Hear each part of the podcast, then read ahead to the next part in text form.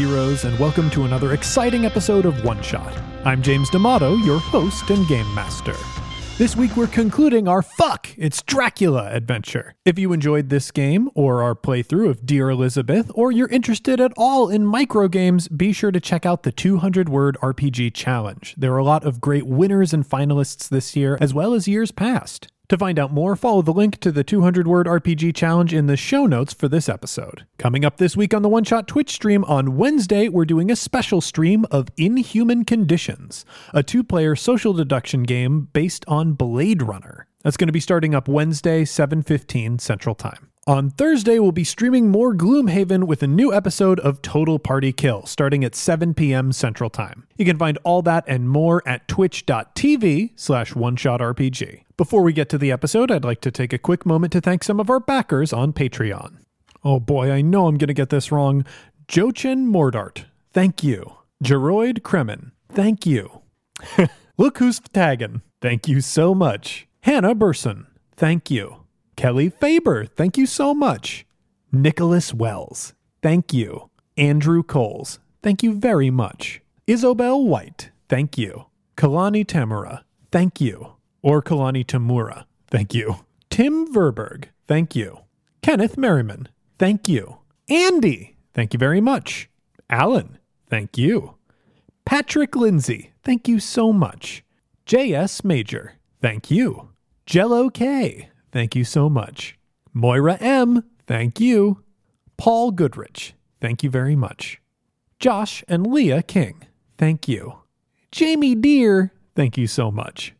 Ryan Ward, thank you very much. Miguel Sligerman, thank you. And I hope I got that right. She's a super geek, but thank you so much. Adam Pearson, thank you. Joe Killeen, thank you so much. Allison Burns, thank you. Joe Cassim, thank you very much. Daniel Greer, thank you. Brendan Morales, thank you so much. And Jesus Luzon, thank you. Thanks again to everyone who supports us on Patreon. Your support makes this show possible, along with the rest of the network. And with all that out of the way, let's get to the show. Cut. What a good movie. Ugh. All right. So, thus concludes phase one. Phase two is return to the village. And I have to roll another die. Okay. You guys are on your way back to the village. I have rolled a die for the event for phase two. I think Andreas told their story a few minutes ago. And you're all digesting what you've heard but also racing back to the tent city as quickly as possible. The camera moves over kildare and archibald's faces. Emotionally what do they look did they believe their friend's story? I think Kildare has her look of stern kind of disdain that she had. She doesn't take well to cowardice unless there's like a real good reason to be afraid. Um and as as the story unfolds, I think it's it's a very slow burn, but by the end of the story, there's this flicker behind her eyes that is either fear or excitement or both. I feel like your hairs are on end as Yeah. your hands firmly grip that steering wheel. What about Archibald? So the camera pulls back from Kildare's face, and as it pulls back from Kildare's face, we begin to hear this constant chatter. And as we pull back, we can see that Archibald is just talking, and he's he's googling Dracula through the book. Oh no no no no! I'm afraid, Archibald, that as you try to pull up information about Dracula, the system flatlines Oh, and rejects your again. queries. Oh, he's like, oh, it's not even doing that. I've never even seen this before. Let's try this from a different angle. Let's and like he's just trying a bunch of different angles and trying to find like out if he can find anything about vampire. No, no, there's nothing that. Bram Stoker. No, no, nothing there.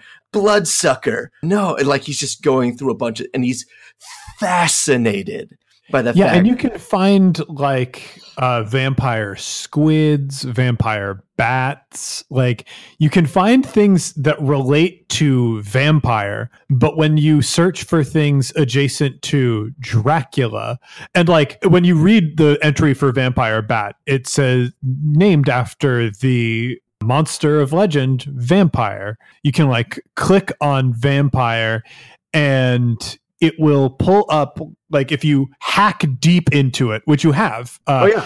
you'll find a database of words uh, like dracula and whatnot and when you find those words and you try to search those words the system flatlines all you can do is find this uh, redirect index Oh, of like essentially forbidden words That's fascinating. He opens up a new file um, that he calls Dracula, and he begins putting all the information he can, like even even the information that is the non-information, the gaps and holes that he's finding. He puts all of his queries and stuff. He's just constantly in a non-stop state of trying to process what's going on here because he's never experienced something like this before where the database the great almighty cloud hallowed be thy name does not seem to understand or know what this is. Andreas alan starts freaking out.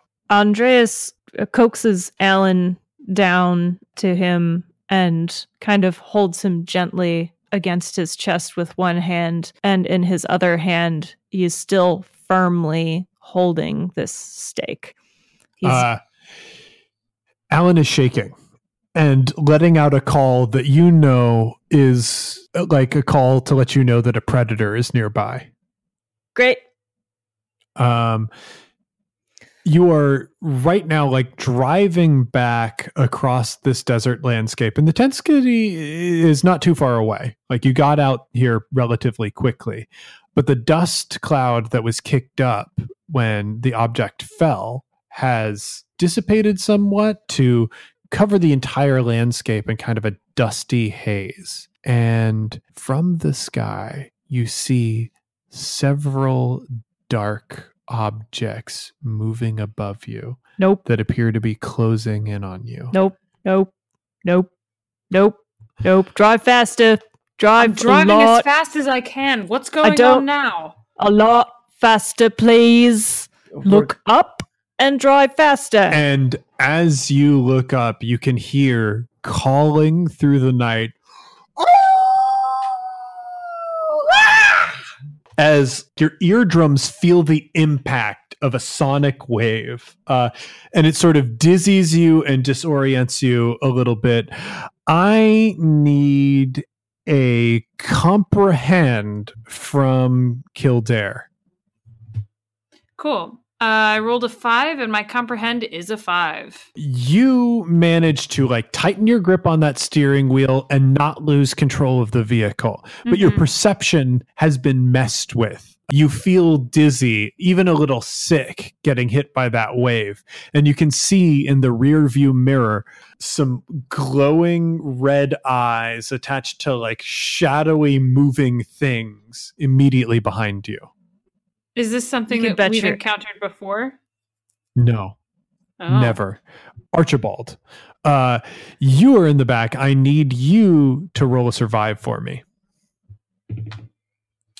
uh, that is a three and i have a five in survival You similarly stave off the sonic attack uh, that went through the air.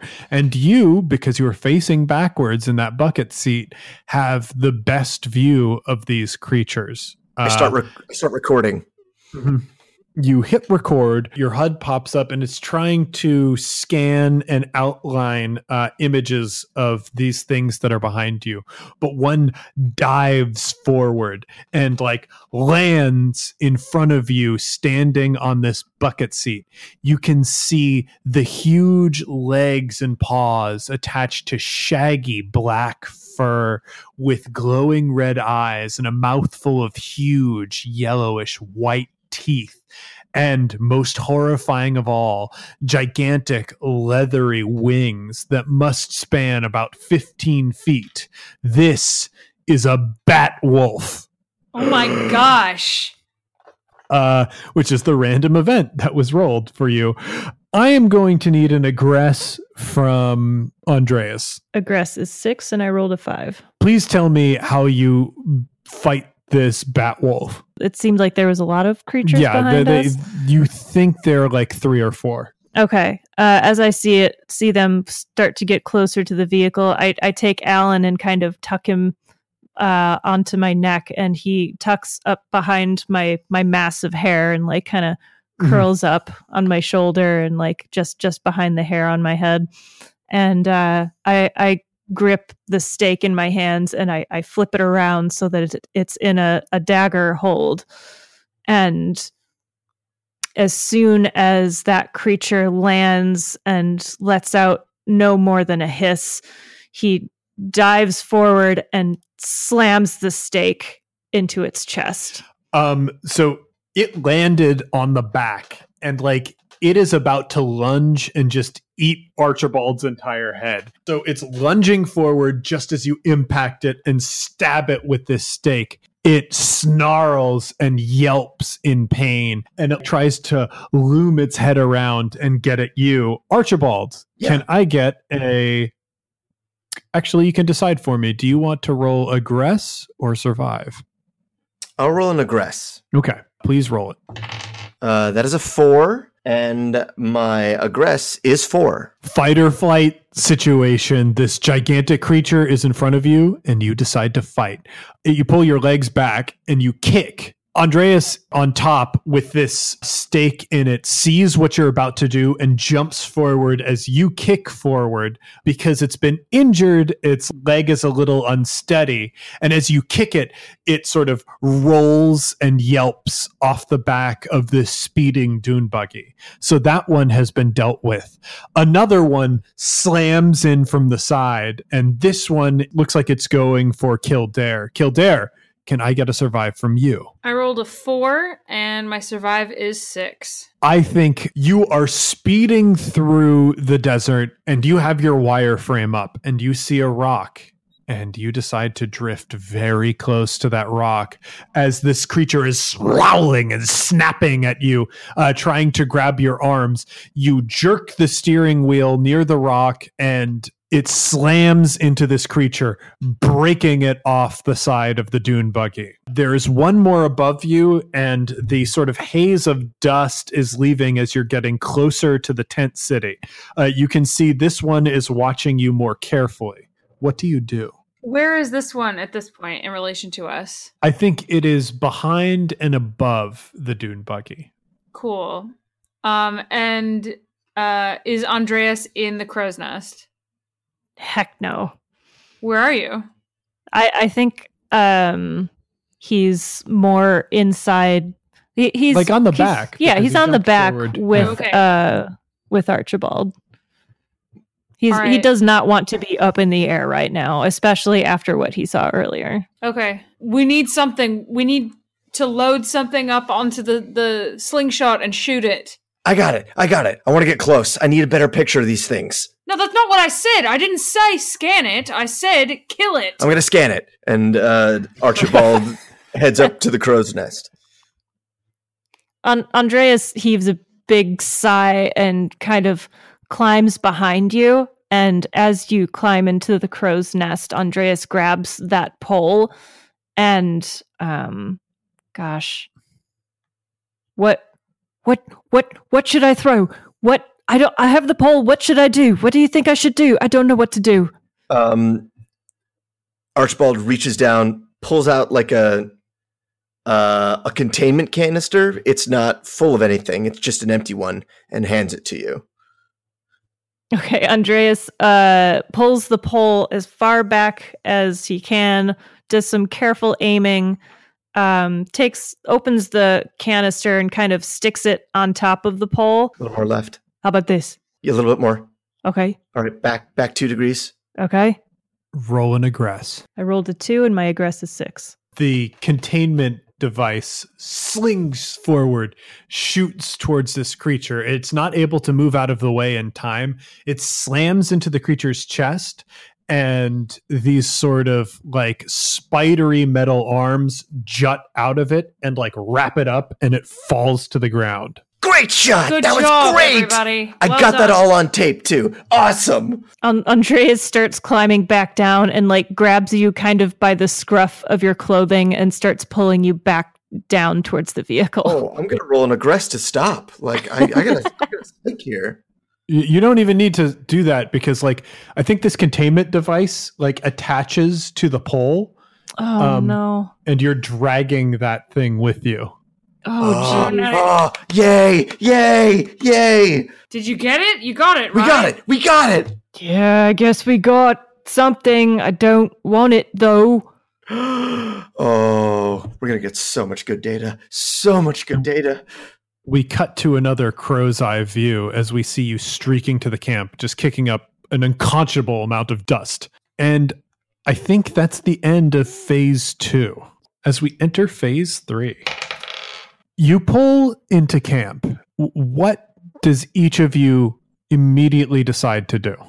Um, I am immediately going to do a full and complete scan and digital makeup of this thing that we got.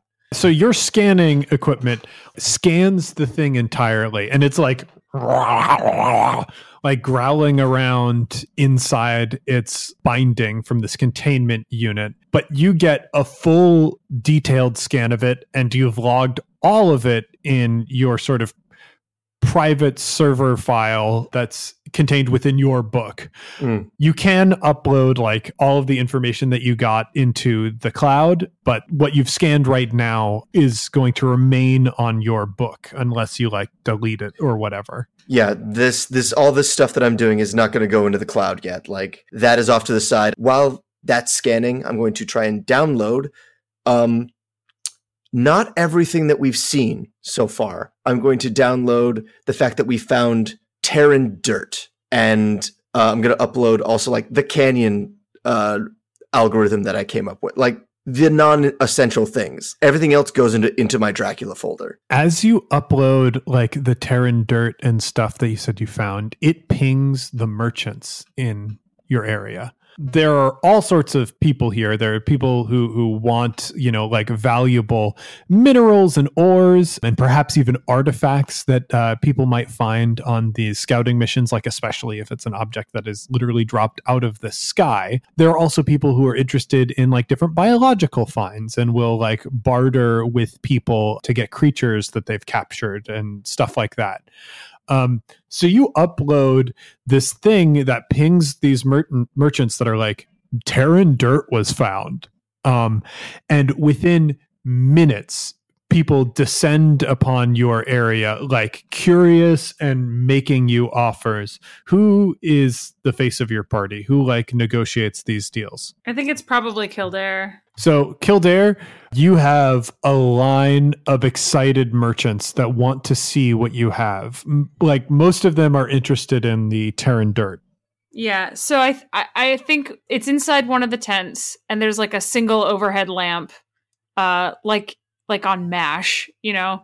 And Kildare is like kicking it behind a pop up table in like a shitty folding chair, and she's giving everybody this dry, tough like once over, and she's like, "All right, we're willing to hear some offers now." and like and then the camera flips around and on the other side of the table the rest of the tent is like el- like shoulder to shoulder filled with people who are interested and skeptical and confused and hopeful and it's just this like s- like clown car situation inside one of these tents Roll for me and enrapture. i rolled a 4 and i have a 4 Okay. So there is a long sort of auction style bidding process. But at the end of it, you manage to sell Terran dirt to like a lot of different people at an exorbitant expensive rate. You have cleaned up on this. yeah And all of their scans told them the same thing your scans told you. This is Terran dirt, genuine and real. Yeah. And at no I would like to add that at no point does Kildare like crack a smile or like joke around with them. It's all business. Yeah. And it took a long time. Like, you know, your your journey took a while, like scanning everything, collecting all that information took a while. And there are other parties that have sort of like headed back with things they have found. but like this negotiation took a long time and the room is mostly cleared out, but there is one tall, scarred individual that's like faces wrapped up in like leathers and whatnot.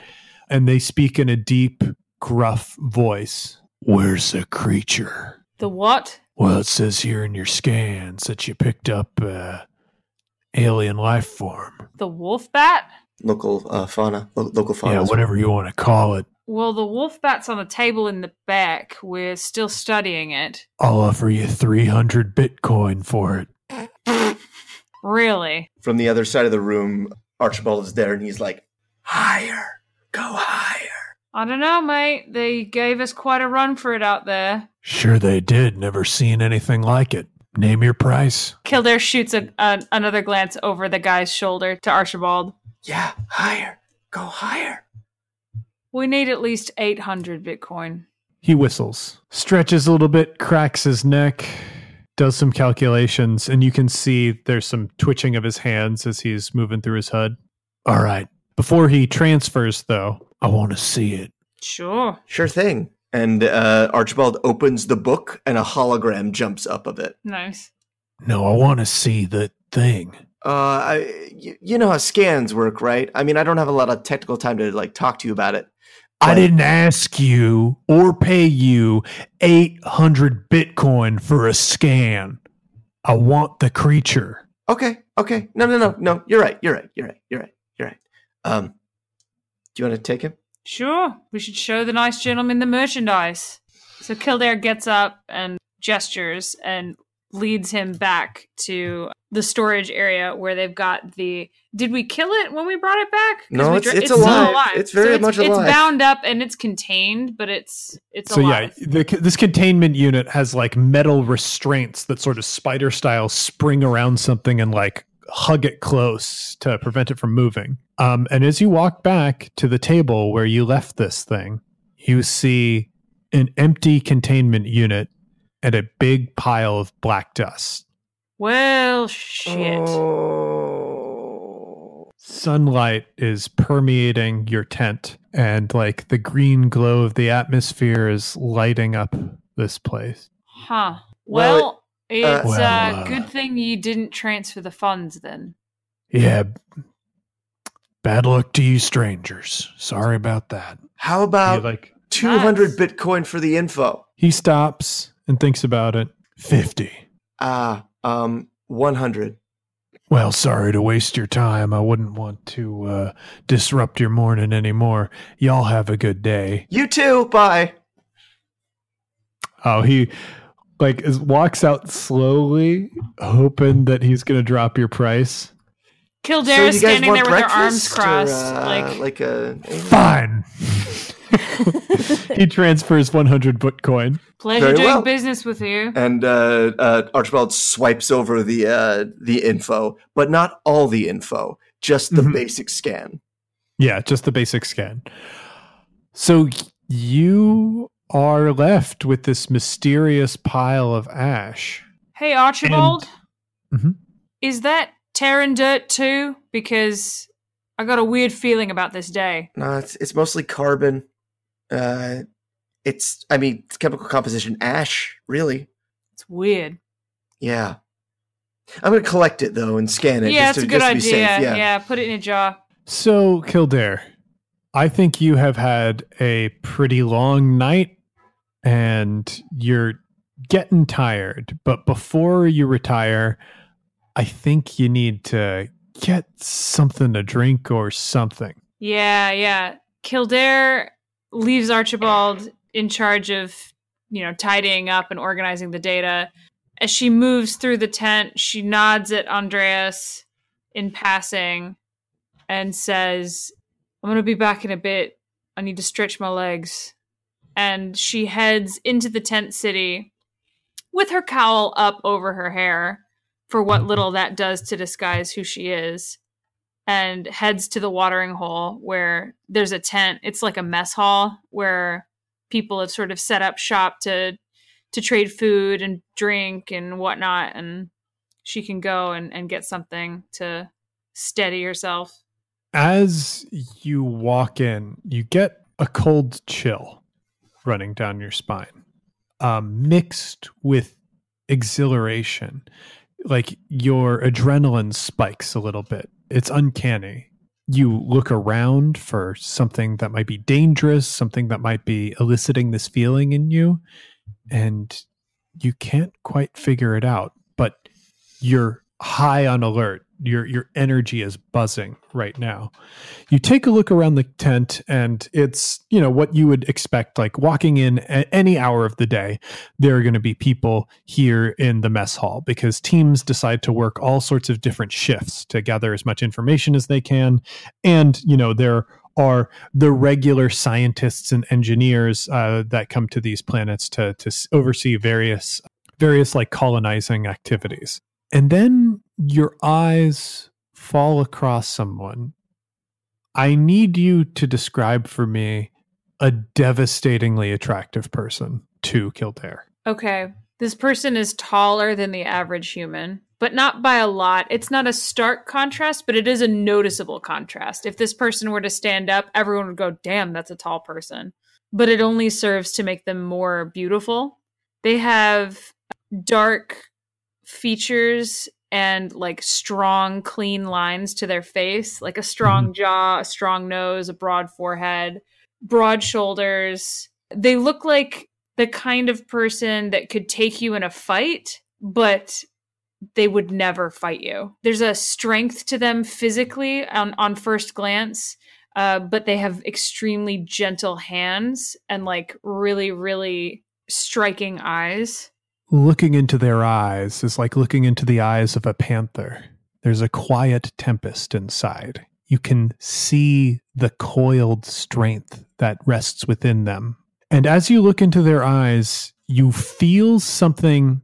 Maybe you felt it before, um, but the way it hits you is alien completely. Uh, there are things that probably you should question about it, but don't. There is an instant connection. You are drawn in like by the force of gravity. You move towards them and sit across from them. Let's cut back to camp. Specifically, let's cut back to Andreas. Where are you? What are you doing? So, Andreas was sitting in a neighboring tent holding the stake in his hands and I would like to flash back to that night for a second. Just like a flash goes up on the screen. Please describe this tableau for us. I can tell you it is raining and something is illuminated by lightning. Of course. Andreas stands in the storm holding the stake exactly the same way as he's holding it now. You can see in his eyes a look of fear but determination. And next to him is someone else. So, like, you see that two figures. One is like very clearly Andreas holding this stake, and then we cut back to the present. In the present, um, you can see Andreas's eyes are are tearing up a little bit, not necessarily with a sad look, but the tears well up from the overwhelming remembrance of the feelings he had that night those years ago. Yeah. He stands up and closes his eyes for a moment and starts to let himself be a little more present again because he he felt yet for for the millionth time since that fateful night he was swept away in his thoughts and feelings yeah you close your eyes and blink the tears away. They run down your face, cutting through the dirt, dust, and grime that you've collected from your late night journey. And like you look up, and we just get this badass Conan the Barbarian style man cry that we like look over Andreas gripping this stake. Archibald, I think you are close by. What are you doing? Recording this. Andreas is doing one of his manly cries He's that he does from time to time. I have a whole file on manly cries that Andreas oh does. They're fascinating to me. I don't think Archibald has cried a day in his life. There's no reason for him to. The world is too analytical and clinical to do that. But he's watching Andreas cry and recording it. And for the first time, he's going to go over, put his hand on Andreas's shoulder. Does does Andreas react at all? He was standing there, his eyes pinched closed, an effort to kind of will away everything washing over him and on contact you you see his brow furrow but the scrunch in his eyes and the determination start to ebb away as your touch helps ground him in the moment. You get a blip, Archibald. New map data has been uploaded from other teams that actually went to different areas around the tent city. Ooh, new map data. And he kind of he kind of wanders away from touching Andreas' shoulder. Pulls it up. What is it? It is a new mountain range that is not too far from the tent city. Your group was thinking of exploring, um, but you know, there's so much exciting stuff around this desert that uh, you really didn't have time to get over to it. So you figured, you know, you'd, you'd take your luck with the other areas that you explored. Another crew looks like they have started the broad range scan, and you can see the crow's eye view create like this hologram wireframe that you bring up on your table and it is a mountain that looks like a massive human skull. Well, that's something you don't see every day. An- Andreas, have have you seen this? Has Andreas seen this before, honey? On another world. Great. Yeah, that's uh that's familiar.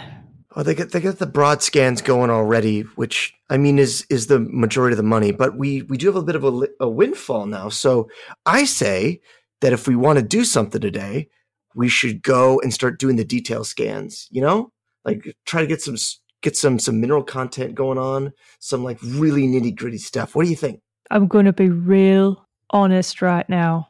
I think we should take the money we got from this discovery and buy our way off this planet. But there's so much more to do. Of all the things I've told you today, none of it's landed with you, has it? We cut back to the mess hall in the marketplace.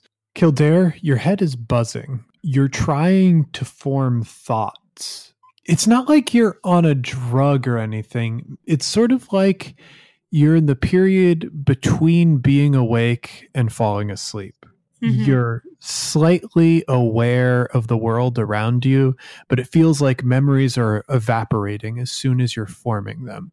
You can tell that you've left the mess hall and you're now you're now in the winding bazaar of the marketplace. There are shops and stalls everywhere that, that are familiar to you, but they're like flashes that appear in your mind. You can't exactly tell where you're going or even where you've been.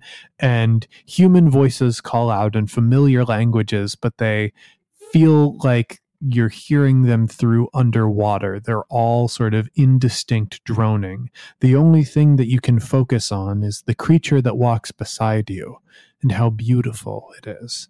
It takes you through the different areas of, of this bazaar, always careful to avoid patches open to sunlight. It takes you into a side sort of alleyway and it speaks it doesn't speak a language you know or understand at all.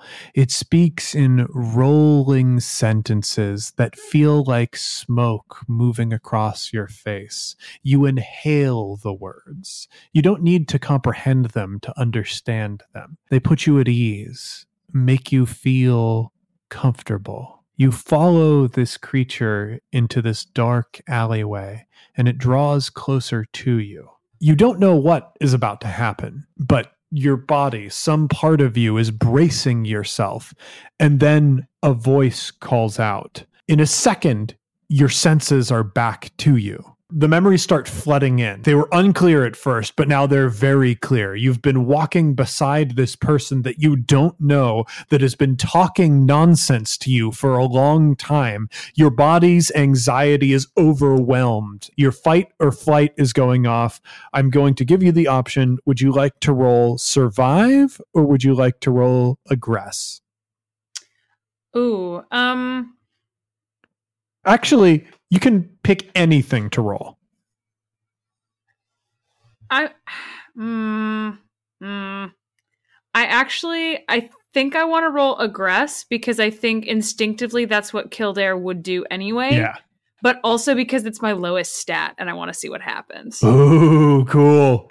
Oh, okay. So my aggress is three. I rolled a five. Allie, you have received your thing that I have written on your character sheet. Okay, I got it. I'm good. So you strike violently forward. Yep. Actually, please describe what sort of attack you do. Okay, so because all of that stuff comes flooding in and overwhelms her, her instinct is to strike and put distance between her and this stranger. So she does like a, I don't know, like a jujitsu move or like an aikido Okay. move where she like tries to startle him physically so that she can back up and get out of the way. It's like a flat of the hand strike thing towards his face or his his chest maybe to try to like just strike and get out of the way. I think you do three quick rolling punches to the chest and then uh, bring up a hammer fist to the side of his face for a large impact and then run in the opposite direction.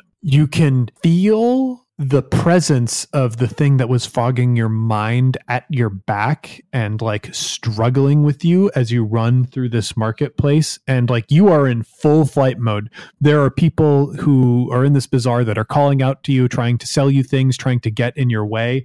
And you are moving past things jumping over things pushing your way through until you see some of the open air and you dive for it you're breathing heavily as you get out and you look back and you can see inside the dark and shadow of this marketplace just like at the edge looking at you this tall beautiful figure. And your heart flutters. Your chest is overwhelmed by a feeling of anxious hope but you turn away and start heading back to your camp as quickly as possible. Yeah, so I think she like tugs her shawl back up over her hair against the sun and like forces herself to turn away and head back towards camp. I think there's been a little bit of conversation between Andreas and Archibald as Kildare sort of bursts into the tent. And that is why nothing matters. And if nothing matters, then we could do whatever we want. Oh my cloud. You, uh, I don't. No, no, it's, I don't mean, even know how to explain it. You, you just don't get it. I, I don't Yeah. think I don't think you get it. I mean, literally, literally, life life is meaningless. We will eventually all die, and when we all die, nothing will be around except for the data that we accumulate. That's what's going to matter. What are you even talking about? Life and its true meaning. Great. He's telling us that we're we're worthless, essentially. We are. Okay. Great. That's fine. You okay? Yeah. Uh You don't. You don't look okay. it appears that Archibald has shared his buck wild life philosophy with Andreas. Andreas isn't fucking having it. Kildare, you don't look well right now. What what happened? Nothing. I just went to the I went to the thing um to get a drink and uh it was just crowded, you know. I'm just tired. I don't feel very good. Well, you want to lie down? You can go lie down. Oh, oh, wait, wait, wait, wait! I have to show this to you. I have to show this to you. And he opens the book and he shows you Skull Mountain. The fuck is that?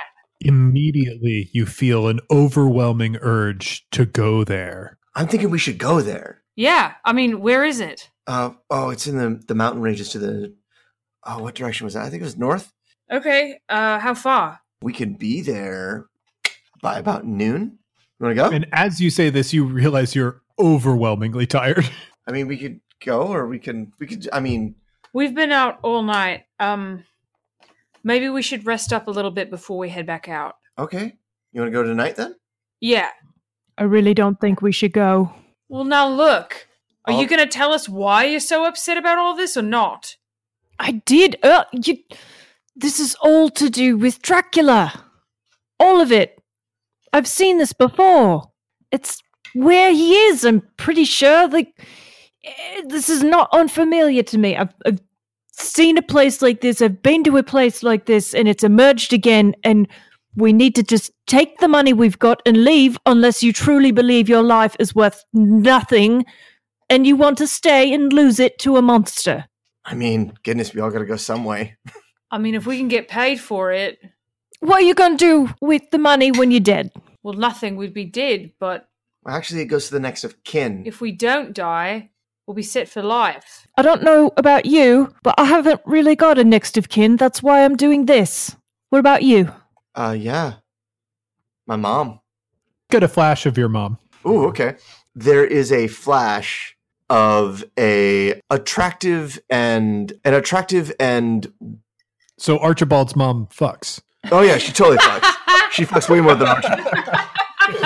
Uh, this is the director's cut. Of she- we see her and she is in a spacesuit and she is working on like starships and she's a construction worker and an engineer on on spaceships and starships yeah. and stuff That's so. She gets a spinoff. and uh we see her like working and stuff like that and then going back to a small literal like capsule hotel type room where she like lives and works and sleeps it cuts back to archibald going everything i make most of it goes to my mom and if i die all of it goes to her so i'm fine Have any of us met your mom before?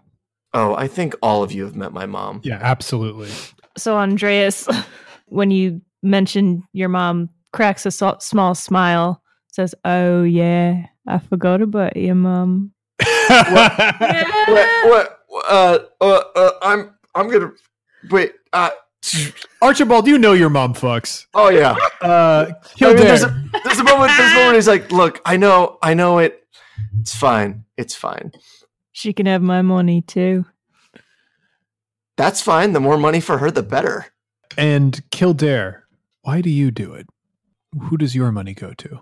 Kildare has a moment of introspection, thinking about the large family she came from. So her mother and father, who separated, remarried, and they all continued to live like next door to each other, God, kind yes. of a situation with like just a fuck ton of children. That is the family sitcom spinoff. Yeah, yeah, yeah. Like an absurd amount of people flowing between these two houses, like interchangeably Ooh, in this Allie, colony.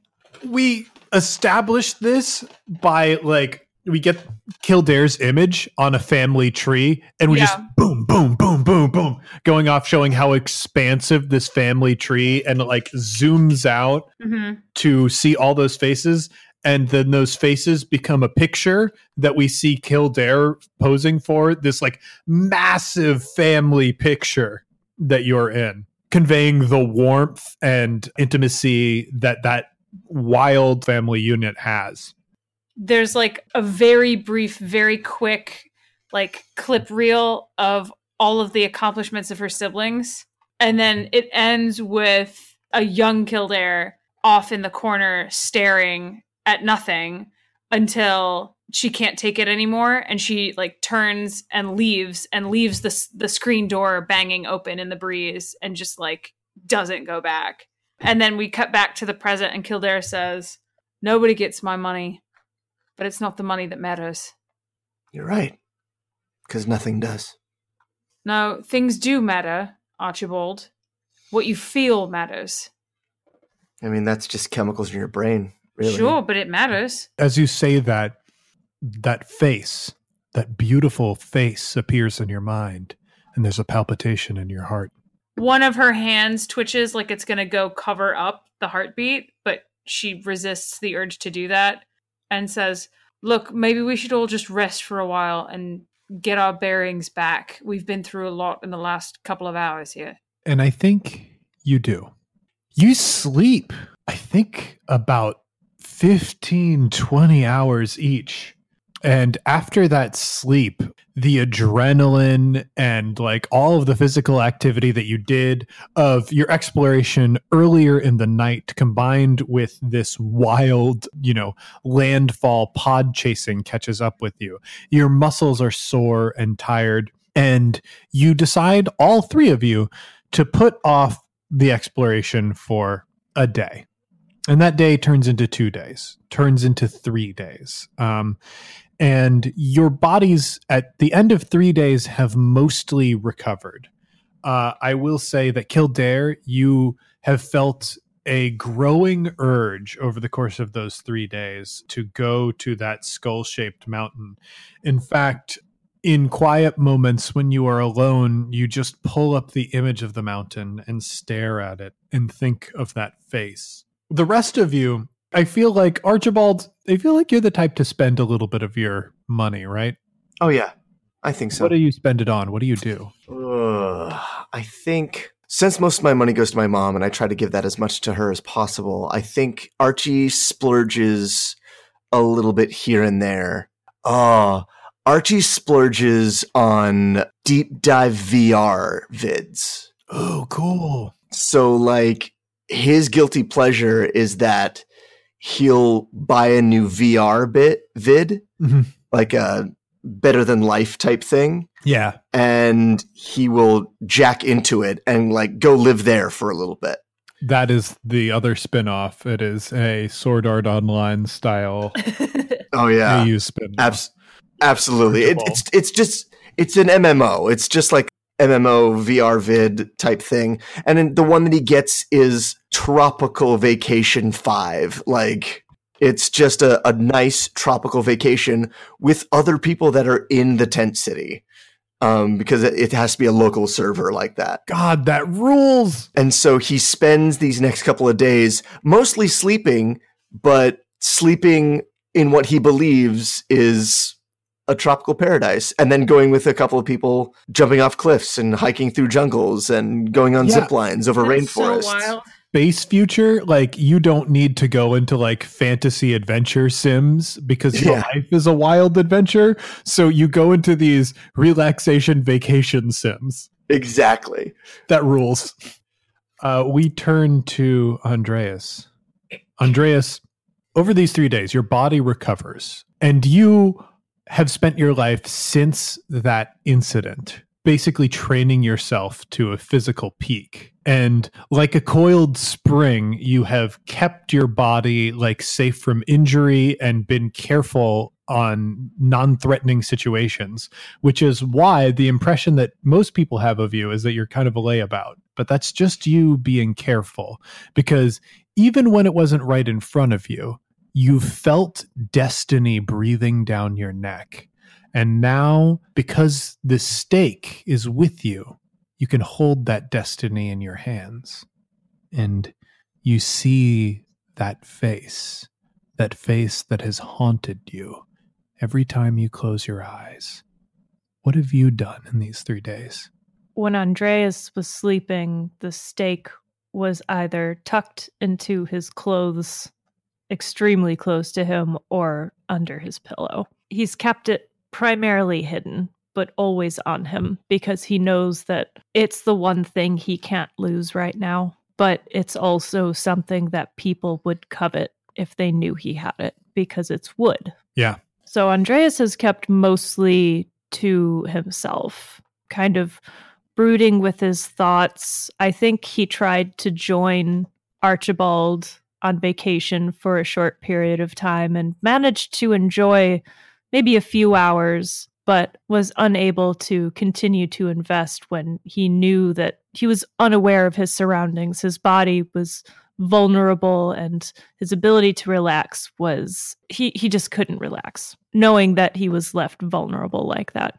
So in the meantime, he decided to do things like go off in private and do a little bit of working out, some push ups, and try to just like physically work off some of the frustration and fear that he's going through. So he he took the time to recondition himself from his slower times in the recent past and feel more in control and prepared. At the end of this three days, you all know that you're ready. You feel it. Something calls to you about it. The, the thing that has been calling to Kildare for a long time. That feeling of destiny that Andreas has felt. We get a shot of all three of you, your faces illuminated green. Um, and we zoom out from those faces and we can see the back silhouette of the skull shaped mountain staring at you. New data populates from your book uh, interfacing with that mountain. You don't know why. I guess you were distracted by the need to sleep and relax, but you hadn't interfaced the new data with the data from your book. And when you do, a label pulls up on it Dracula Mountain. Cool. I told you. I freaking told you. I didn't doubt you. Is Doom going to that mountain. Then don't go. You don't have to go. Like, we'll go and we'll just do this. We're just gonna go do scans. I can't let you nerds go alone. You'll be in danger. Uh, excuse me? Eh, Excuse me? I, I, I am not a nerd. Guys, we don't have time for this. Come on. We go in, we scan, we get out. All right, all right, all right. So, yeah, it'll be quick. It'll be very, very quick. We just need to make a couple of scans, set some pylons, and the pylons will continually download and send more information to us. That's all we gotta do. Yeah, exactly. No one has to stay. I'll tell you what. I'll be less of a stickler about this if you both take the time to arm yourselves. Because I can't be the only one fighting any more of those wolf bats or whatever's going to pop up. Sure, fine, sure. I don't have a problem being armed. I was driving the bus last time. and Archibald goes to his cot, pulls out a, a case underneath it, and pulls out an SMG. Goodness. And like he expertly like loads it, and he's like, "Fine, goodness." I have a question about the world. Yes. I understand that Terra was is long gone. So my Mhm. question is about the common minerals and items that were on Earth. Is silver still a commodity, or is that also long gone? Silver can be found. If you want to find it, you can get it. is was silver just werewolves, or is that Dracula too? It's all wrapped up. Okay, I was trying to remember because I've I've got the wood and I don't want to break it. So, peeling back the folkloric mirror, the reason that vampires don't appear in mirrors is because there's silver on those mirrors. That's Mm. what was making the service reflective back in the day, and actually still is what makes mirrors reflective. If you're going to use a gun, you're going to have to go to the marketplace because we need something to cover those bullets. With what? Silver. Okay. Smash cut to the marketplace. Uh, the market, the marketplace is just a 3D printer. Um, a giant Hold on, atom by. there was a bazaar. Oh no no no no no no no! But we're like we're going to a specific place called the marketplace. uh, it's a 3D printer that 3D prints molecule by molecule what we want. So like it's in the the bazaar is like sending inf- like so and so is buying information from this person and this person and this person back and forth and like so and so's got this to sell and that to sell but if we want something built we have it done at the marketplace That rules. You approach the marketplace. There is an AI voice that calls out to you. Cool, blimey! What? What? It's on the marketplace. With one of the only voices we have in the space future. Uh, I, you know, I, I never liked this, but I, it's kind of charming. How can I help you? Would you like me to print up another chimbley? Core blimey, now what I'd like then is uh, some silver bullets. Then it doesn't understand you if he doesn't if you don't do it. Silver bullets. What? What? Silver bullets, what? What indeed? Core I hate blimey. Righto. That'll be two hundred bitcoins. It will. Uh, Two hundred bitcoins it is then. You know, Put her there. and he swipes I swipes this his so card. much. Go ahead. Does anybody want anything else? Because you can't order anything unless you do it in that accent. No, I don't want anything else. Ugh. No, you look. You have to have something silver too. What are you fighting with? I don't know. I was gonna. She like reaches into her pack and pulls out a bunch of random stuff. There's like tools and supplies. eh, None of it. It's like steel or iron. None of it's like silver. But um, she pulls out like a kukri looking knife Yeah. that is not iron or steel and is shinier than normal, almost mirror like in its surface. Oh, it's tungsten. Yeah. Well, because my object is a mirror, and I haven't revealed that Yeah, yet. So I that think rules. I think this This kukri is Is the mirror? is the mirror. Oh yeah, I forgot I had this. What what is that? It's a knife. A knife. Got it in a trade a Uh, while ago. It's a fucking cool knife, is what it is. Yeah, I mean it's pretty cool. Yeah. One of the strangers in the bazaar goes, It's not a knife. Okay. Then, then what is? This is a knife. All right, there you go. There you go. what? You can't just walk by and ask the question and then not answer the question, sir. See you around, Blue. God. Wow. But did you see the knife he had? It was a very big knife. What are we doing here? What's going Absolutely on? massive. That knife. God, I This want guy one of was about. Dracula. Look, Oi. look, eh, they're printing my 3D Look, bullet, my, bullet, my Blimey, silver Can bullets, I okay? get a knife like that? Did I do it right? Almost done with the printing. Great. great. Did you? That man's knife. Can I get a big one like that, but in silver? Can you 3D print silver? Is that a thing? Yeah, that's what he's doing right now. We can 3D print anything if you've got the bitcoins. Oh, I've got, Right. I've got the bitcoins. I'm sorry, can't understand you unless you're doing a jaunty little jig. Help me with this. I don't know how to talk to this thing. Now this is this is great. Keep going. doing No, you're I- doing look. fantastic. And Archibald taps his glasses to record. Fuck this. And Andreas walks out. I'm gonna You get get, at your- least get your silver shit and come back to the camp, and I'll meet you there, and then we'll go whatever. I'm 100% uploading this to the cloud, and I will get money for it. It'll be great. After a few minutes, the 3D printer starts spitting out silver bullets into the receiving tray. all right, all right. Here we go. we good? Yeah, we're good. All right, let's go. Honey, I can't help but feel like I've had an incredible impact on you because you just made a bunch of fart noises for fun.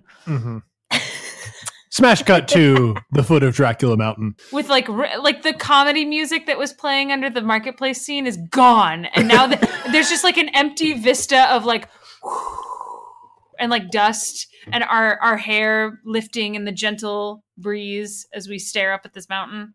Yeah. Uh, Let's. uh I mean, that's that's a human skull, but it's a mountain. but it's a human skull. Yeah. That's that's not natural. N- Well, no. Also, was it even here like a week ago? I mean, we hadn't scanned this area yet, so I just feel like I would remember if it was there. Yeah, I'm pretty sure it wasn't. all right. This is All right. this is what happens when Dracula shows up. All right. So here's here's the game plan. We gotta triangulate the pylons so we can start scanning, doing Yeah. the, the detailed scans. Okay. So we're gonna use the one here as one, and he puts a pylon that like drills itself into the ground. It's like this is point A. Okay. We need point A to point K to make sure that we have a, a good a good deep scan. I thought B came after A. no, Oh, A oh, oh. B A through K. Oh, A through K. A, Got it. A yeah. through K. Oh my yeah, yeah, yeah. No, that makes sense. Andreas has pulled Alan out again. I'd just like to say, over those three days of sleeping, what Alan was doing. Please do. Alan was obviously very upset about that wolf bat attack. So Alan has been taking some time to himself and kind of regathering his courage. And after some time of like introspection, Alan felt a, a lot better. He he survived a, a challenging time and he knows that he's got the support of his friends. So he he took some time to himself and and he bathed a little bit and he did some flying around and found some some neat looking shiny things and brought Where is them back and then he, he piled them all up and just had a had a little bath with all the he found like a, a puddle of water The answer is nowhere, James. The, the Yeah. answer is nowhere. I was I was so terrified that this was building up to a horrible bit. oh no That was going i be just wanted alan to have a good day so you're just describing Alan's bath time. Yeah, Alan made a bath for himself. Andreas put a bowl of water out, and Alan filled it with some beautiful, shiny things, and then had himself a right nice bath. There is a 12 minute scene in the middle of this movie of a crow just bathing in a bath full of shiny things. This is a space future Dracula movie as directed by Terrence Malick, and you just have overly long interjections of serene nature scenes. It really confused the critics, but I mean, it really brought the whole thing together. It When grounded. does Terrence Malick not really confuse the critics? And then at the end of it, it smash cuts back to us standing at the foot of Skull Mountain uh, with the wind gently rustling our clothes and our hair as we, we're trying to figure out where the fuck to put these pylons. And rustling Alan's feathers. He's looking quite proper right now. Yes. We are going to move on to phase four. Phase three was technically climb Dracula Mountain. Uh, We basically did that. I think we did that metaphorically in a way. Yeah. on that mountain. The mountain was the friends we made along the way. exactly. For this game, I just want to interject that I really wish that we had like eight, nine hours to devote to this. And like I wasn't just doing it in these phases because I feel like I could have sunk in for this Oh, game. Yeah. oh, For. Yeah. for real though. We've Uh, we've we've fleshed this sucker out. Like enter Dracula's sanctum. So we have a crow's eye shot, not a crow's eye shot. I think we have an extreme, like zoomed out shot of your small party after all of the scanning pylons have been put in place. We see you walking into the open mouth of the skull that is Dracula Mountain. And inside, there is this dark cave that is full of many different tunnels. And flowing through the cave is a heavy, foggy mist that the deeper you go in, the thicker it gets. And once the mist like starts getting to be about chest height and you start breathing it in, your bodies are overcome by a heavy sadness. And I think for this section, from each of you, I would like one scene of profound sadness that you've experienced in your lives. And I want to start Archibald, uh, then we're going to do Kildare, and then we're going to come to Andreas. I think Archie's profound sadness stems not from the death of his father or quote unquote what people would consider normal sad things to happen to people in their lives like the fact that he grew up in relative poverty uh, that his mother was a, a single mom who worked her whole life to make sure that he had had better. I think his sadness his deep sad moment was the first time he went to space. We see archie as a young teen maybe 17 years old. The montage leading up to him being 17 is his mother coming home from her job in space and telling him about the wonders of the universe and spaceships and the beauty of the cosmos and her painting these beautiful pictures of nebulae and suns and stars. And we see Archie 17 a brand new bookkeeper on like an apprentice bookkeeper going to space for his very first time. We watch the the ship slingshot off of the planet and into space and we see archie like at the window watching deep anticipation waiting for that moment where they are finally in space and he finally gets to go there and we see uh, on archie's archie's left an older gentleman with like a graying beard who's his mentor they reach space and archie looks out and is not impressed Mm. Yikes. it's just black. He can't see any nebulas. He can't see any stars. There are pinpricks there, but it's just empty. In that moment, looking out over the vast emptiness and the tiny, tiny pinpricks of light, although you don't have words for it yet, you know something deep inside yourself. Nothing matters. Let's move over to Kildare. What is Kildare's moment of sadness? So we saw before Kildare's large and unusual family that she left behind. her many siblings, her multiple sets of parents. The moment of sadness that bubbles to the surface for her is at one point, some years ago, when she was just trying to figure out her way in the world before she became a surveyor, she was fighting for money. In this fight, the way the situation was, it was, you know, not a super high end place to be fighting. Um, and it wasn't particularly legal, but it was it was on the higher end of things. It wasn't like a pit in someone's basement, you know. She'd been making her way up in the world and doing pretty well.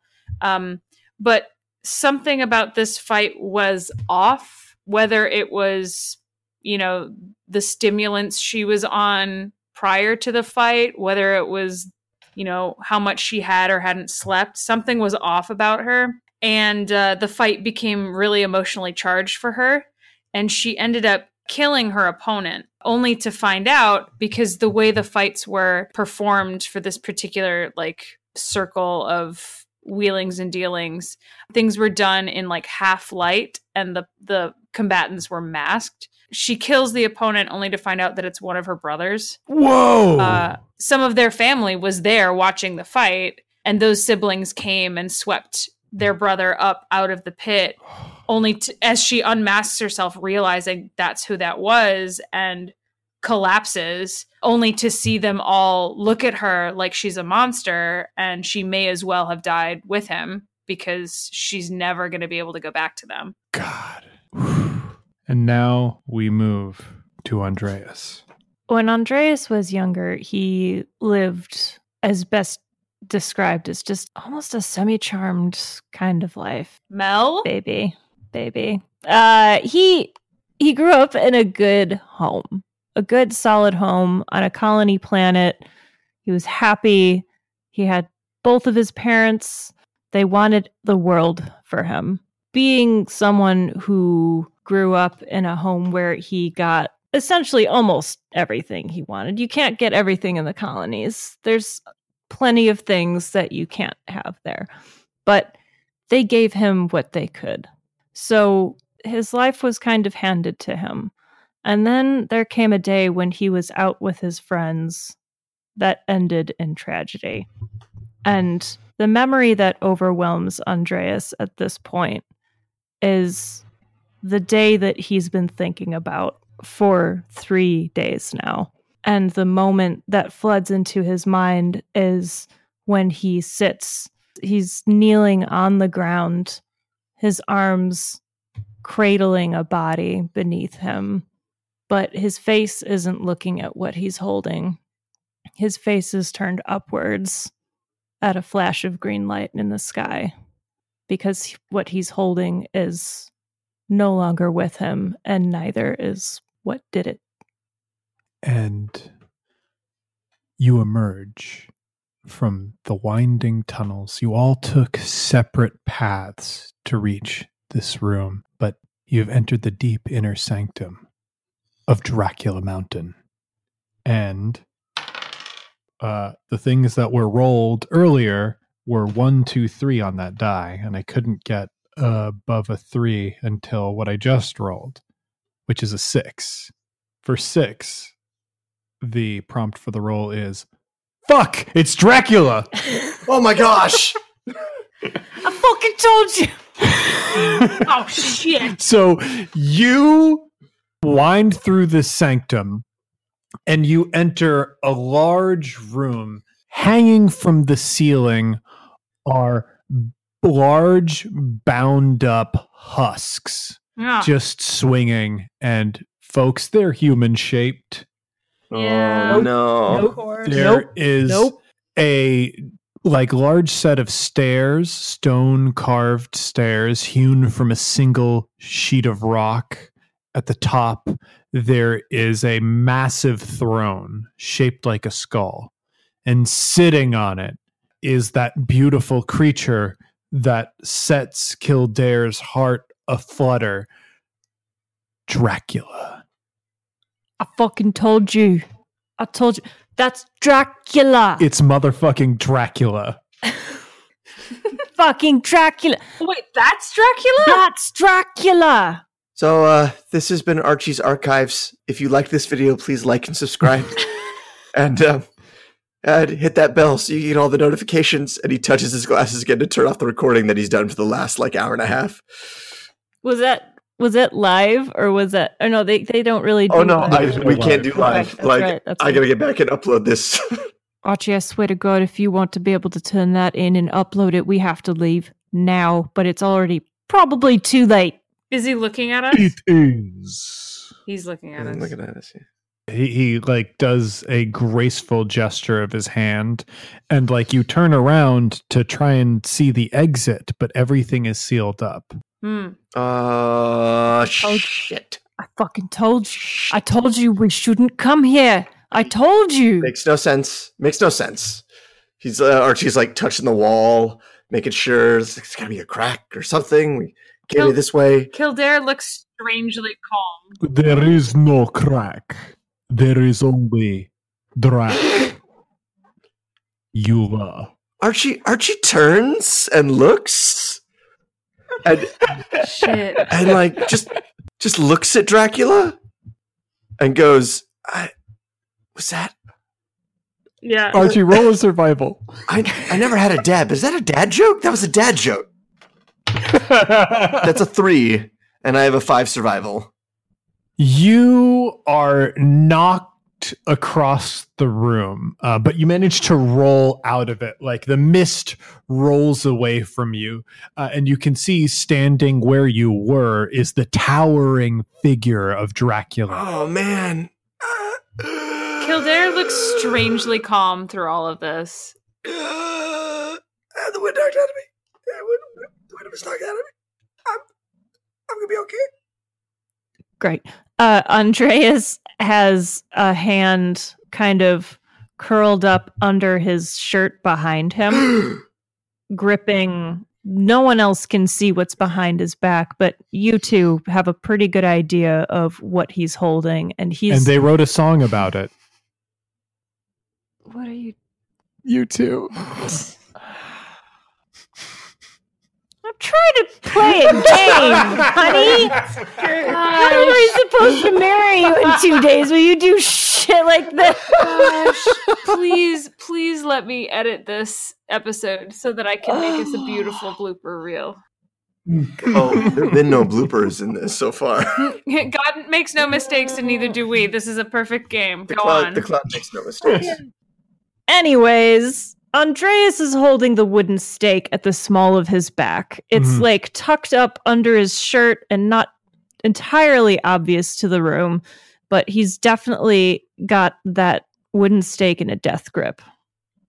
Dracula approaches Kildare and does that thing, you know, that Draculas tend to do, Hmm. where he waves his hand in front of her face and then uh, brings it beneath her chin to look up at him, like Draculas Mm-hmm. like do. the Drax do. You know, like they do. like motherfucking Dracula is wont to do. because he, he's Dracula. It's very common among Draculas.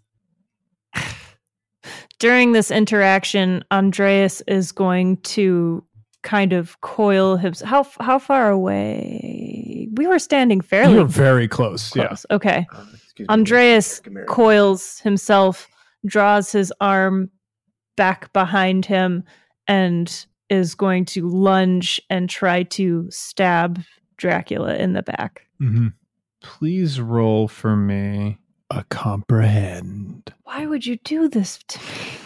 You know I won't be able to. Roll this. for me You a son of a bitch. comprehend.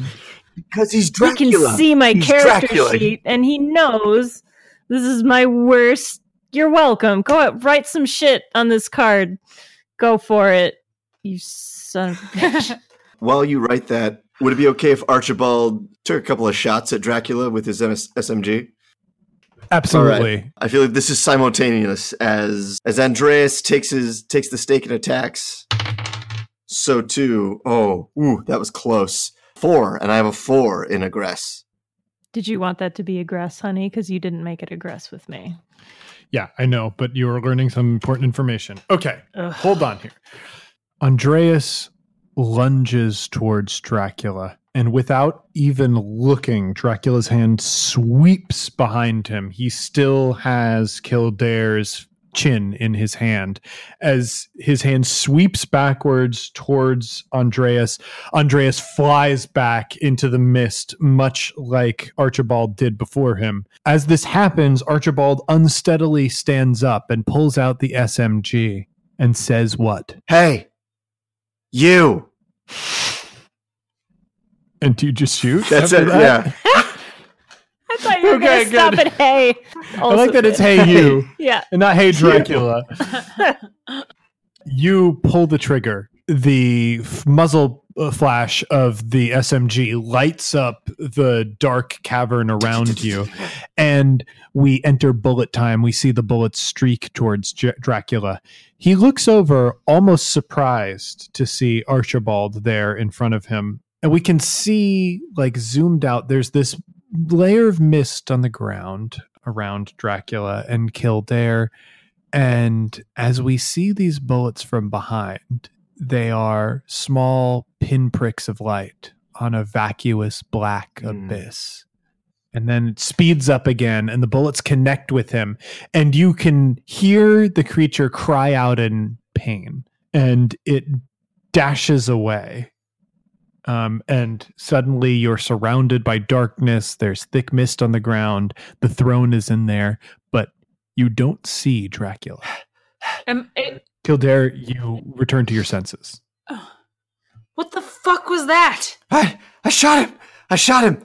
It was. Where did he go? I don't, I don't know. I don't know. What, what were you doing? You had eyes on him. Where you, did he go? you had eyes on him. You had eyes for him. Andreas, as you stand up, you know something now that you did not understand before. And it's that thing that I wrote on your character sheet. Do- You know, it's sort of like instinctually, just based Yeah. on all the interactions. No, I, Mhm. Okay. I get that. I'm just not sure what you want me to do with it.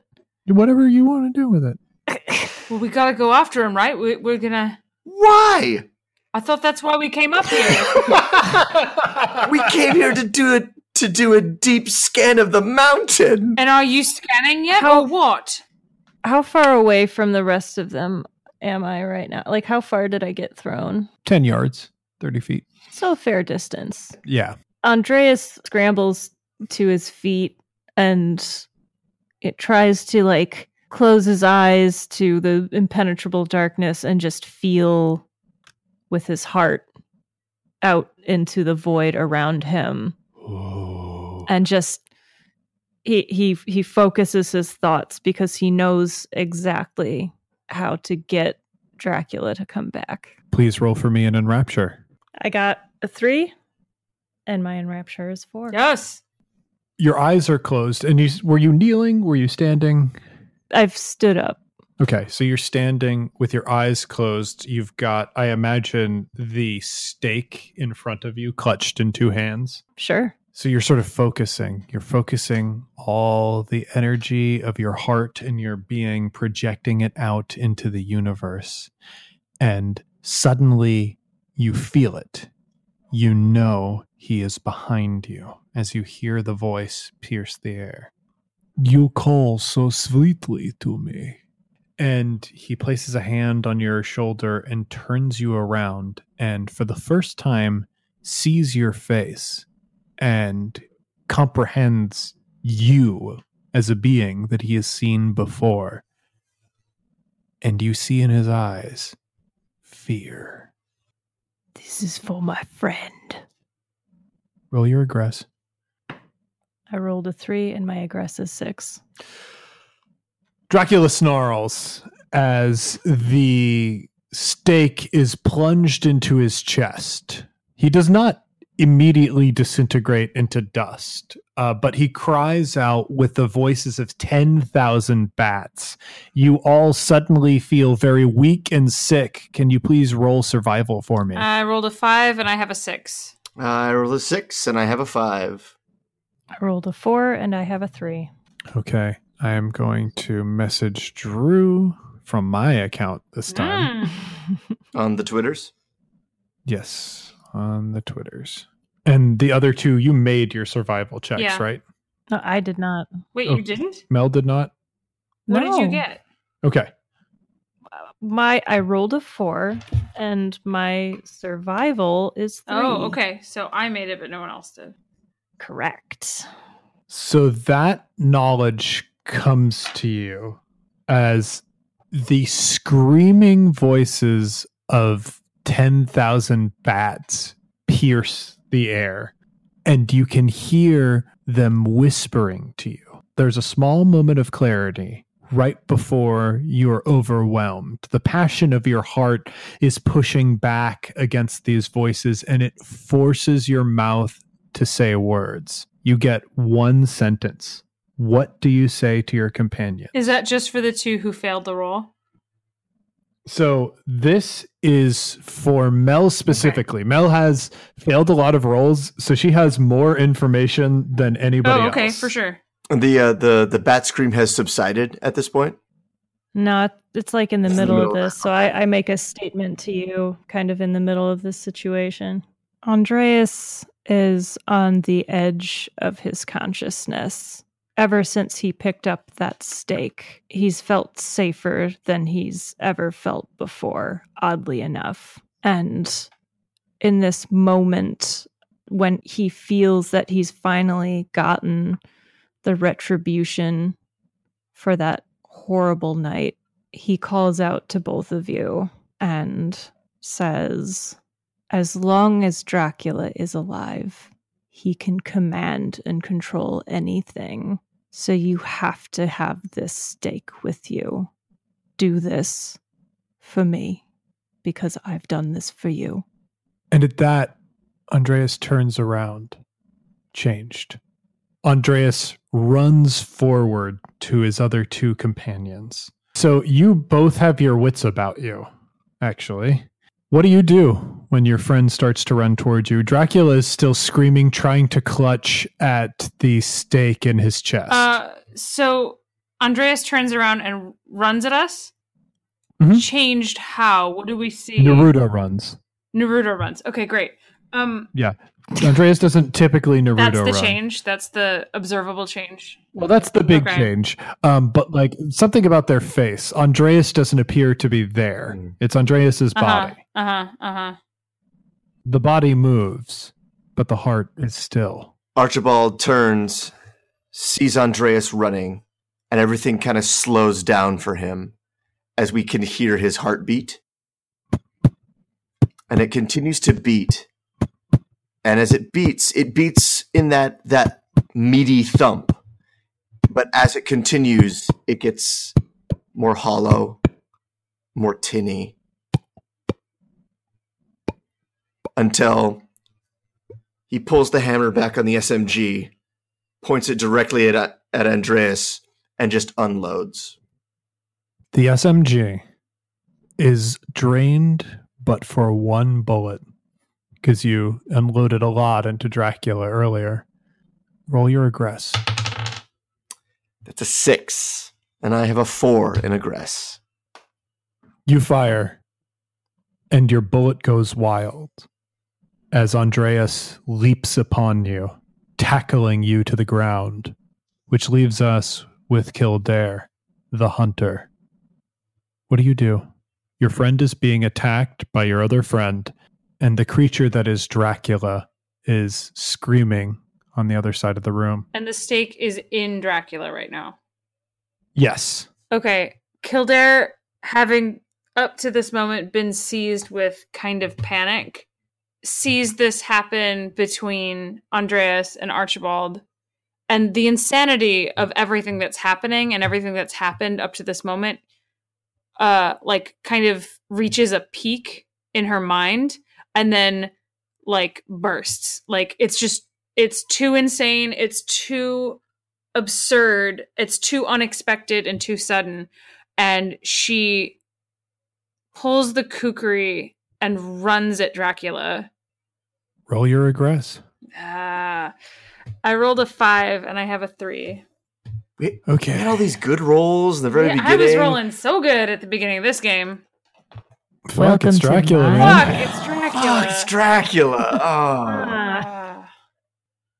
Oh, wait, I just sent that to Mel. Oops. But Don't look, Mel. Don't look. I'm not. Sent. All right, I got it. So You run towards Dracula. You bring that kukri down as if to stab him, and his hand catches yours. You can feel your heart pumping.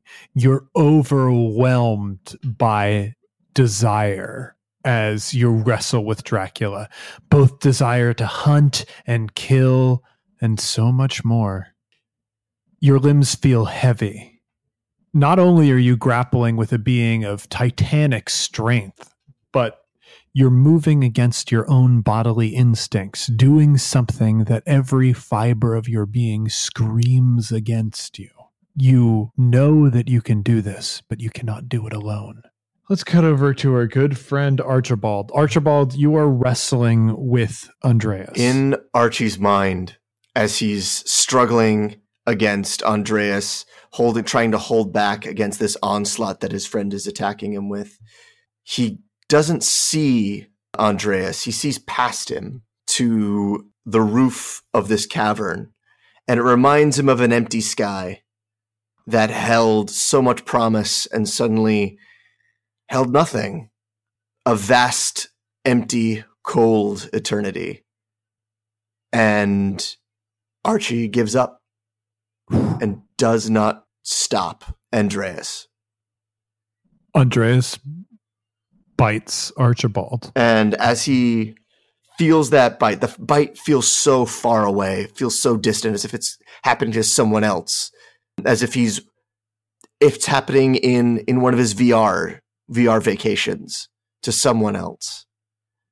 And he feels that bite and continues to let it course through him that this is happening to someone else. This isn't happening to him. And if it is happening to him, eh, doesn't matter.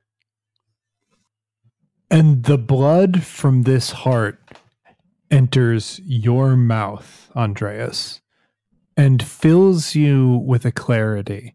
A second ago, you were a dead thing, moving.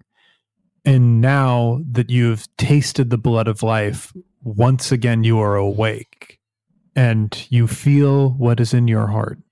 Is that is that nothing or not just kidding? is my heart beating again or am I your just... heart is yeah, your heart is beating. Oh, has my heart been beating this whole time? Yeah. Oh, You didn't die. that's good to know. You said I was a dead thing. You're like a dead thing. Okay. I mean, just a second ago. Fine. All right. Andreas pulls back quickly and panic and recognition of what just happened streaks down his face and he simply cannot believe from when uh, from his moment of loss of consciousness he just hoped upon hope that he was just dead that he didn't have to face this anymore. The the pain that had flooded his life for all this time and the the despair and having that moment finally when he could get his retribution and feel the release of life and like the, the frustration. He thought that would be the perfect moment to just stop. But here he is now leaned over his good friend blood dripping from his mouth and he screams rolls off of archibald and surveys the scene. You can see Kildare locked in a wrestling embrace with Dracula. They are struggling, um, and Kildare is very strong. Kildare has always been very strong, but so has Dracula. And you can see without intervention, your friend will be overpowered. Andreas's heart fills the moment he sees Kildare. The one thing that's driven him through some of the hardest times in his life recently is his secret love for them. And even though he's never put words to it, he's always held Kildare in a very special place. Never really put the moves on, as one might say. He regarded them with a quiet respect. And in this moment, he sees this threat and he's just done. He thought he had this wrapped up. It was in his hands. The stake pierced the monster that he's been chasing that's been chasing him for so long and a new a fresh determination fills him as he uses the back of his hand to smear blood away from his mouth he stands up and one step turns into a few steps and a stumble and a walk and a run as fast as he can and he bodily throws himself at Dracula grabbing the stake already dug into Dracula's chest and pressing it even harder, hoping to completely pierce his body. You roar, and your heart swims, feeling two things inside it. One, hatred for Dracula, and two, love for Kildare. These are the only things you can feel and only things you can think as you push that stake further into the creature's chest and pierce its heart. And in a second, the creature before you is gone, and Andreas stands up, covered in the blood of Archibald, set against the pure, empty darkness of the cave of Dracula behind him, with this red stained stake in a hand he turns around and looks at Kildare. And Kildare, you look into Andreas's eyes. What do you see? The madness of the moment, the torrent of emotion suddenly sweeps clean like a blank slate. Their eyes meet and Kildare sees Andreas, but it's like she's seeing Andreas for the first time as someone who is not just this layabout crew member who's seen some stuff and won't talk about it. Seeing Andreas as Andreas should be seen as this strong, capable, focused figure, not just someone on the team, but someone who stands out in any crowd. The love that you felt for Dracula, for the creature that was Dracula, was hollow something imposed on you by the creature's will, by the will the creature has over passion. What you feel in this moment, what you feel for Andreas, is complete. It is everything. You feel this as Alan lands upon Andreas's shoulder, and Andreas begins the ascent of those stone stairs and we can see the skull throne has disappeared. In its place is that obsidian black sarcophagus, now cleansed of all the dirt and soot that was outside it before, shining in the impossible light of this cave, as there's no source of light here, yet you can all see. The door opens, and for a moment, you can feel it call to you, Andreas. You can feel the call of the coffin. You've slain the beast, and you've won the prize. You can take its place. What do you do? Oh boy. Oh fuck. Oh fuck. You're Dracula. It's Dracula. Is it Dracula? But the Dracula was me.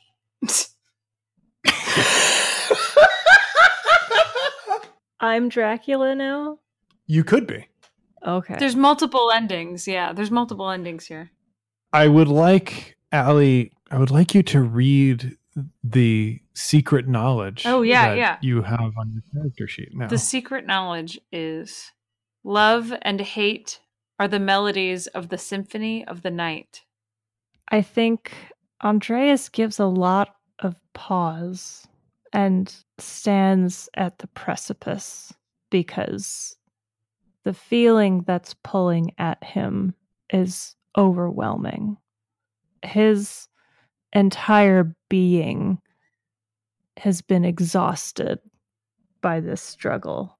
And he turns to you one more time, Kildare. And I think he has a look that's very searching to know if anything he's felt for you all this time reflects in your eyes at all. Kildare meets Andreas's gaze as the kind of trembling exhaustion begins to creep into both of their bodies after everything they've been through. she looks up at him and lets part of her breath escape in a sigh and says, I want to say you were right, that we shouldn't have come. But if we hadn't have come, he'd still be after us. We couldn't have done this without each other. All right. I hope you're okay with this ending. I hope you're both okay with this ending. At this moment, we enter montage mode. There's like a synth beat, and we can hear a rumbling, and we cut to just shots of the tent city of various people sitting around. That big guy who was after the wolf bat we, we see him just sort of drinking and, and staring at uh, the face of Dracula Mountain. Uh, we can see the other crew that smashed their tire chasing you, slowly pulling their buggy back into town. We can see people drinking and laughing, looking over uh, their packs of Terran dirt. And then we cut to far away, far away from this place, we can see Archibald's mother, old, wizened, still strong, receive a sudden deposit in her account of a fortune of bitcoins as her hand instinctually moves up to her mouth to catch the despair in her throat, and the rumbling gets louder as we return to Dracula Mountain and we can see green fire shooting out of it as a coffin object rises into the air.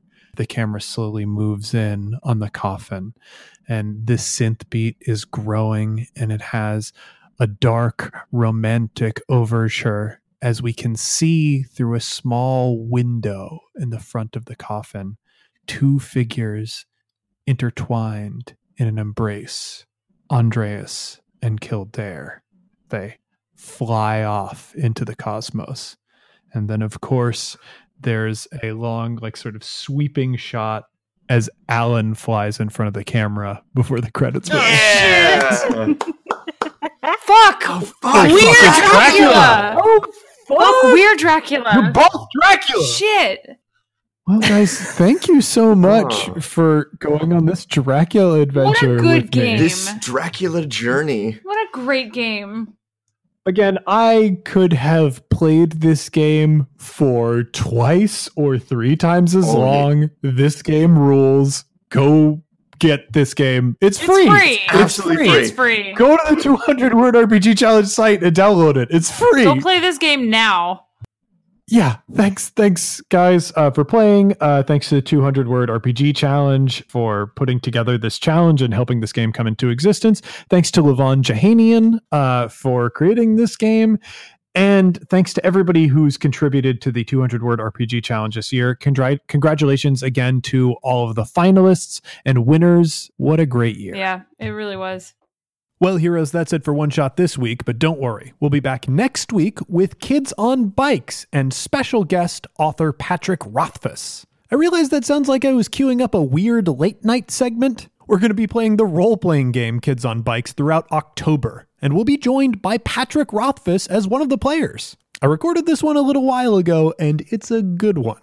Before we move on to the rest of our announcements, I wanted to give a special congratulations to my friends Alan Linic and Eli Mandel for getting cast to the writing staff of Saturday Night Live. Heroes might remember Alan as Wayne on A Woman with Hollow Eyes, along with several other appearances on One Shot throughout this year. And you might remember Eli for representing improvised Star Trek in the Interdimensional Championship in the Dungeon Dome.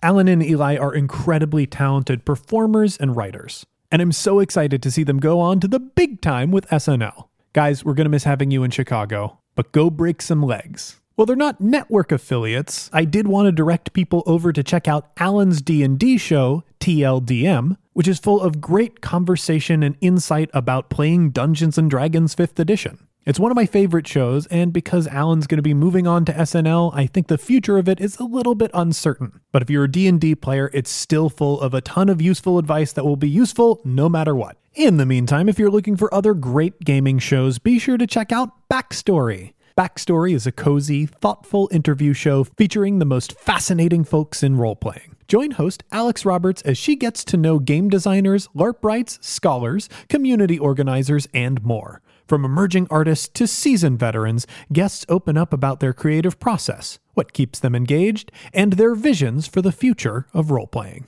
Coming up this week on the One Shot Twitch stream on Wednesday, we're doing a special stream of Inhuman Conditions, a two player social deduction game based on Blade Runner. That'll be starting Wednesday at 7:15 p.m. Then on Thursday, we'll be streaming more Gloomhaven for a new episode of Total Party Kill, starting at 7 p.m. Central Time. You can find all that and more at twitch.tv slash one shot RPG. Heroes, my book, The Ultimate RPG Character Backstory Guide, is almost out. It's going to be released everywhere books are sold on October 2nd. The Ultimate RPG Character Backstory Guide is a guide to help players both new and old build more complex character backstories, and it even helps you keep playing the game when you're alone. It's available to pre order now wherever books are sold. That means your favorite independent brick and mortar bookstore, or Barnes and Noble, or any online seller you can imagine.